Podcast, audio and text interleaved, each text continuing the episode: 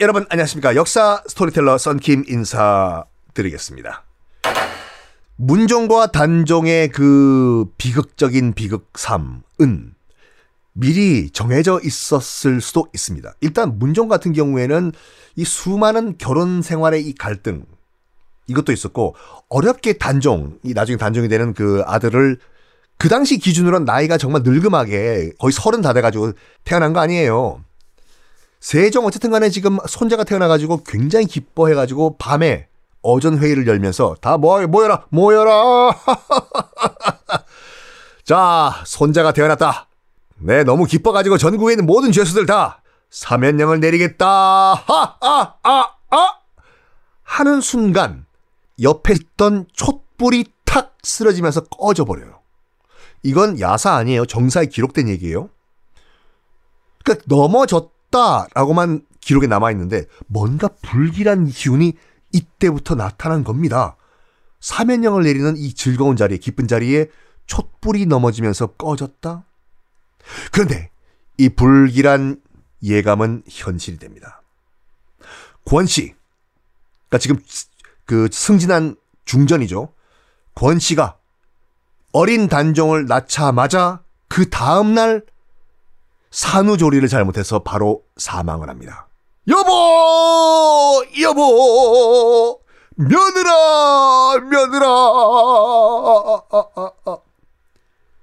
권씨, 이제 중전이 됐기 때문에 그냥 후궁이 아니라 현덕 왕후 권씨거든요. 현덕 왕후 권씨가 사망을 합니다. 그러니까 문종은요, 치질이도 부인복이 없는 거예요, 지금요. 부인복이 없어요. 단종은 더 불쌍하거든요. 봐봐요. 일단 단종, 태어나자마자 엄마가 사망한 거예요, 지금. 엄마 없죠? 봐봐요. 그리고 또 곧 나오지만 아빠, 이 문종도 일찍 죽죠? 주변에 아무도 없는 거야. 단종은요. 자기를 지켜줄 사람이 나중에. 자, 엄마 없이 크게 된 단종. 과연 어떻게 커갈지는 나중에 말씀드리고, 자, 말년의 세종이 됐습니다. 늙었어요. 건강이 점점 나빠집니다. 급속도로. 특히 세종 말년 8년 동안은 거의 그 나라를 다스리지 못할 정도로 정말 갤갤갤갤갤갤갤 거리거든요, 세종이요. 시력은 거의 나빠져가지고 앞이 안 보일 정도였다고 하는데, 왜 그러냐면 그 당뇨병이 굉장히 심했다고 해요. 그 당시는 소갈증이라고 했는데 당뇨병이 걸릴 수밖에 없는 생활 습관이었어요, 세종이요. 일단 봐봐요. 운동 안 해요.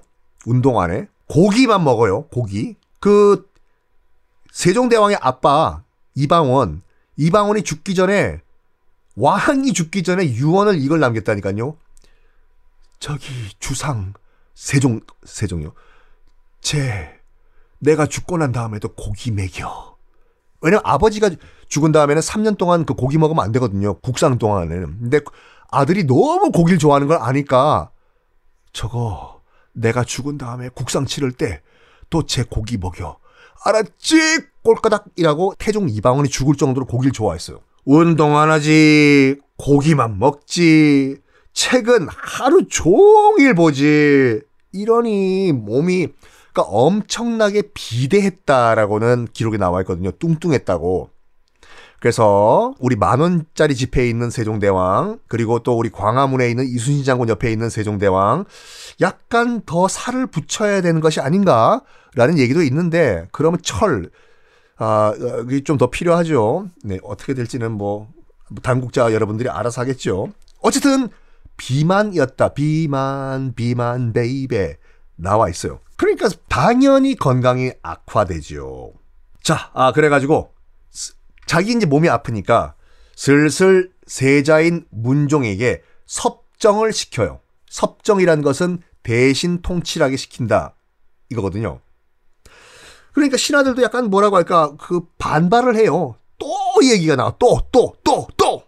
전하, 어떻게 권력이 두 군데에서 동시에 나온다는 말씀이십니까, 전하? 세종 살아있고 문종도 통치하고 누구 말을 들어야 되냐, 이 말이에요, 신하들은요. 어떻게 권력이 두 군데에서 나옵니까, 전하? 그러니까 세종이 계속 통치하라, 이 말인데, 여기에 세종대왕이 짜증을 냈다고 해요. 무슨 말을 했냐면, 야, 너희들은 내 건강보다 그 명분이 더 중요하냐? 나 지금 앞이 안 보인다고. 일어설 수가 없다고. 야, 내 건강보다 그게 더 중요해? 어? 근데 세종이 참 위대한 게 뭐냐면, 이렇게 국정을 거의 못할 정도로 갤갤갤갤거리는 이때 훈민정음을 창제를 한 거예요. 세자한테 권력을 넘긴 게, 네가 대신 통치하라고 넘긴 게 1445년, 세종 27년, 왕된 지 27년, 1445년에 실질적으로 세자한테 권력을 넘겨요, 문종한테. 그런데 그 한글을 창제한 데가 1443년이잖아요. 그러니까 2년 차이.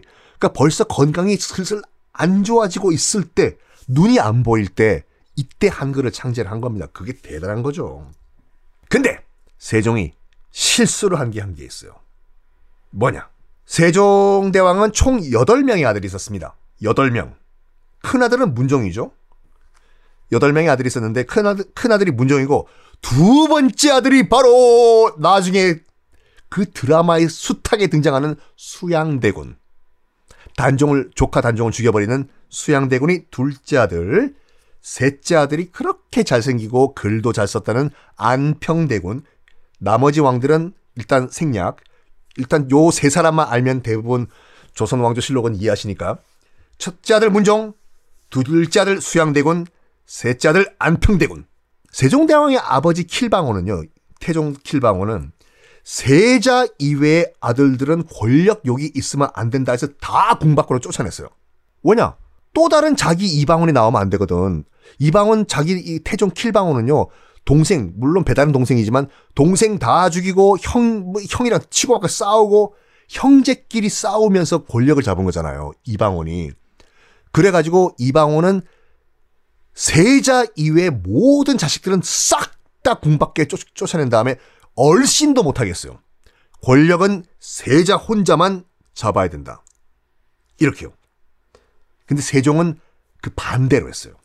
왜냐면 자기 스스로가 세자가 아니었잖아요. 얼떨결에 왕이 된 거잖아요. 원래 왕은 양녕대군 형이 있었는데 얼마나 자기 처지가 불쌍했겠나요. 왕자들 가운데서요, 세자 이외의 다른 왕자들은 그냥 여유 있는 부잣집에서 태어난 불쌍한 백수들이에요. 과거 시험도 못 봐요. 왜냐면 세자 이외의 왕자들은 공무원, 관직이 될 수가 없어요. 취직도 하면 안 돼요. 아무것도 못 해요. 그냥 놀아야 돼요. 어이, 좋다, 그럼 놀면 되지. 평생 논다고 해봐. 평생 노는 것도 괜찮다, 솔직히 말해가지고. 괜찮나, 지금 보니까. 어쨌든 평생 아무것도 못하고 취직도 못하고 아무것도 못하고, 그게 세자 이외의 왕자들의 운명들이거든요. 그걸 자기도 당해봤잖아요, 세종대왕이 창녕대군일 때. 그러니까 왕자들이 불쌍한 거예요, 자기가 봤을 때도. 이제 세종이 왕이 돼서 그 문종 이외 수양대군, 안평대군 등등등이 불쌍한 거지. 아이고, 수양아, 안평아, 네가 참 너희들이 세자가 아니라 가지고 평생 백수로 살아야 되는데 불쌍하다야, 어떡하냐. 그래가지고 뭘 하냐면, 게다가 또 지금은 안정된, 조선 건국한 다음에 안정된 시기잖아요. 그래서 해서는 안 될 일을 세종이 합니다. 뭐냐? 수양대군, 안평대군, 다른 왕자들에게 나라 일, 국가 공무를 맡겨버려요. 어허라, 오라. 세종대왕이 몸이 아플 때 말년에는요, 심지어 수양대군과 안평대군에게 직접 어명을 내려요. 세종대왕은 이제 병상에 누워있고, 수양아, 안평아, 뚜루뚜루, 잠깐 내 방으로 와라. 뚜구뚜, 네, 아버님 부르셨습니까? 가서 영의정한테 이거 좀 하라고 해. 좌의정한테 지금 뭐 좀 사드 배치 중국이랑 어떻게 이렇게 좀 외교적으로 해결하라고 해. 네, 아바마마. 이 소리를요, 수양대군과 안평대군이 대신 전하는 거예요. 영의정, 좌의정 오십시오. 어명이요. 대신 전하는 거예요. 이게 어떤 일이 발생하냐, 이게. 후폭풍이. 다음 시간에 공개하겠습니다.